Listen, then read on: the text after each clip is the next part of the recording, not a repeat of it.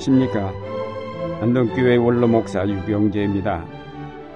오늘은 하나님의 말씀이 들려오지 않던 엘리 제사장 시대의 비극을 돌아보면서 그 시대를 닮은 오늘의 상황에 대한 인식과 더불어 말씀을 듣기 위하여 우리가 무엇을 해야 할지를 고찰해 보고자 합니다.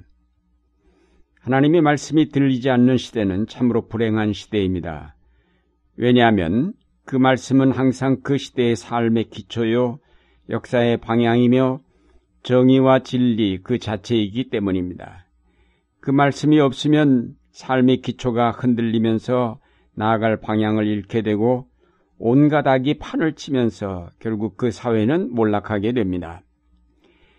엘리가 이스라엘의 제사장 겸 사사로 있던 때의 상황을 보면 그 시대가 참으로 말씀이 없던 때임을 알 수 있습니다.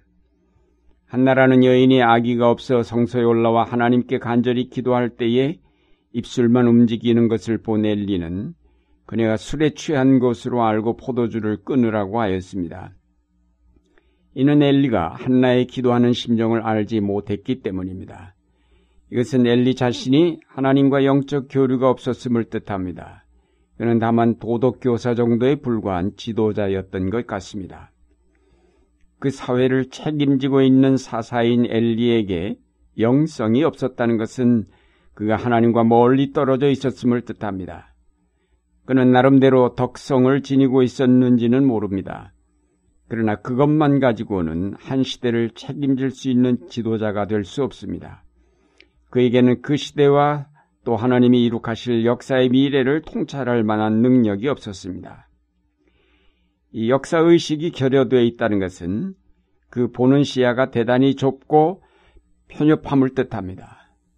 멀리 보지 못하고 눈앞의 문제에만 집착하여 그릇된 판단으로 잘못된 정책들을 수립하기 일수입니다. 역사 의식이 없으면 민족의 이익과 국민의 미래를 위한 정책보다는 자기 권력의 유지와 눈에 보이는 성과만을 추구하는 지극히 편파적인 정치가 이루어지게 마련입니다. 하나님의 역사라는 큰 틀을 보지 못한 채 작은 이익과 당장의 발전에 집착한 나머지 환경은 파괴되고 국민의 마음은 점점 더 그 정권에서 멀어집니다. 특히 이 시대의 양심으로 진실을 밝혀야 할 언론들이 재구실을 못하고 정권의 시녀가 되거나 그 권력에 빌붙어 버렸기에 이 시대가 더욱 어두워졌습니다. 문제는 이런 시대에 하나님의 말씀을 올바로 들려주어 역사의식을 일깨워야 할 교회마저 그 역할을 하지 못한다는 데 있습니다. 교회의 강단에서 수없이 선포되는 하나님의 말씀에도 그 교인들이 역사의식을 갖지 못하는 것은 결국 그 선포된 말씀이 하나님의 말씀이 아니고 도덕적 훈화나 덕담에 불과했던 것이 아닐까요? 역사의식과 영성이 없었던 엘리의 아들들이 타락하였던 것처럼 영성이 없는 교회들에게서 태어난 교인들도 결국 영성 없는 세속적인 삶을 살고 있을 뿐입니다. 하나님은 엘리 시대를 철저하게 심판하셨습니다. 이스라엘은 블레셋과 전쟁하다가 하나님의 법궤까지 빼앗기는 수모를 겪었습니다. 엘리의 며느리가 그때 아기를 낳고 그 이름을 이가봇이라고 지었는데 그것은 이스라엘에서 영광이 떠났다는 뜻입니다. 하나님의 영광이 떠난 이스라엘은 결국 허수아비나 마찬가지였습니다. 하나님을 두려워하지 않고 그 말씀을 듣지 못함으로 표류하던 이스라엘의 비극이었습니다. 그러나 하나님은 그의 택한 백성을 아주 버리시지 않았습니다. 사무엘의 탄생이 이스라엘의 희망이 되었습니다. 그를 통하여 다시 하나님의 말씀이 들려왔기 때문입니다. 하나님께서는 사람들이 말씀을 듣지 못한 암담한 시대에도 그의 말씀을 대변할 예언자를 보내시어 그로 하여금 말씀을 전하게 하셨습니다. 말씀이 없어 표류하던 엘리 시대에 사무엘을 보내심으로 다시 그 사회가 하나님의 말씀을 듣게 하셨고 또 잃었던 역사의 방향을 되찾게 하셨습니다. 엘리가 죽은 후 이스라엘의 지도자가 된 사무엘은 미스바란 곳에 이스라엘 백성을 모아놓고 회개의 기도를 드리고 제사를 드렸습니다. 이스라엘을 정치적으로 다스리기 전에 먼저 영적으로 저들을 새롭게 하였습니다. 모든 우상들을 없애고 오직 하나님만을 섬기도록 명하였습니다. 이렇게 하나님의 말씀을 따라 이스라엘이 변화하면서 그 사회가 안정되었습니다. 그래서 블레셋의 공격을 받았으나 하나님께서 막아주심으로 이스라엘이 승리할 수 있었습니다. 오늘 우리 사회가 다시 살며 구원받을 수 있는 길도 하나님의 말씀을 듣고 역사의 방향을 찾으며 그가 원하시는 정의와 평화를 회복하는 길입니다. 하나님의 말씀이 예수 그리스도를 통하여 우리 가운데 더 분명하게 전달되었고 그 복음을 우리가 받아 믿음으로 구원을 받았습니다.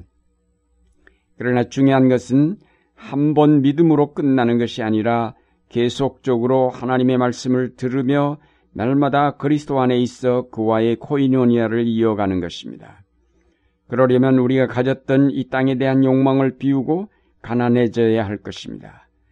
그리스도와의 교제를 위한 영성의 개발은 마음을 비울 때에 가능합니다. 욕심을 버릴 때에 이루어집니다. 사무엘의 어머니 한나가 그렇게 간절하게 기도하여 낳은 아들 사무엘이었지만은 한나는 그 아들을 아낌없이 하나님의 성소에 보냈습니다. 정말 귀한 아들이었지만 그녀는 그 아들에게 집착하지 않고 그를 하나님께 바쳤습니다. 사무엘서 2장에 아들 사무엘을 성소에 바친 다음 부른 한나의 노래가 나오는데 거기에 보면 땅의 기둥들은 여호와의 것이라 여호와께서 세계를 그것들 위에 세우셨다고 하였습니다. 하나님께서 세계를 통치하신다는 아주 폭넓은 역사의식이 그녀에게 있었음을 알 수 있습니다. 아마도 아들을 달라고 기도하면서 한나는 하나님과 깊은 교제를 할 수 있었고 또 그의 예영의 눈을 떴던 것 같습니다. 그녀가 조금 더 주저하지 않고 하나님께 그 아들을 바칠 수 있었던 것은 마음을 비웠기 때문입니다. 마음을 비울 수 있었던 한나에게 하나님은 복을 내리셔서 세 아들과 두 딸을 그에게 주셨습니다. 우리가 마음을 비우고 하나님 앞에 겸손히 나아갈 때에 우리의 영이 눈을 뜨게 됩니다. 우리가 절제와 가난을 강조하는 것은 하나님의 말씀을 듣고자 함입니다. 사슴을 쫓는 자는 산이 보이지 않는다라는 속담이 있습니다. 우리 사회는 지금 사슴을 쫓느라 정신이 팔려 그 사슴이 살고 있는 아름다운 산을 미처 보지 못하고 있습니다. 경제 성장이나 정치 권력이라는 사슴을 쫓느라 이 정권은 하나님이 이룩하시는 큰 구원의 역사를 보지 못하였습니다. 5년이라는 짧은 임기 동안 모든 것을 가지려 했던 욕망 때문에 정권은 모든 것을 잃게 되었습니다. 교회들도 이 땅의 욕망을 구하느라 눈이 어두워 영적 풍요로움을 알지 못한 채 세속화되었습니다. 한국교회가 새로워지려면 욕심을 버려야 합니다. 교회 성장 욕심, 교권에 대한 욕심, 이 땅에서 복을 받겠다는 욕심을 버릴 때에 교회가 새로워질 것이며 이 민족에 나아갈 길을 보여줄 수 있는 예언자적 역할을 감당하게 될 것입니다. 우리가 영적으로 거듭나려면 이 땅에 대한 욕심을 버리고 마음을 비워야 합니다. 그러면 하나님의 말씀이 들리고 그 말씀을 통해 그의 역사를 보게 될 것입니다. 사랑하는 여러분, 말씀으로 세상이 창조되었고 그 말씀이 육신이 되어 우리 가운데 오심으로 하나님의 나라가 선포되었기에 그 말씀을 듣지 못하고는 하나님 나라를 알 수 없고 또 거기에 참여할 수 없습니다. 이제 욕심을 버리고 말씀에 귀 기울이며 그 말씀을 통하여 이 역사를 변화시켜 가시는 여러분들의 생활이 되시기를 바랍니다.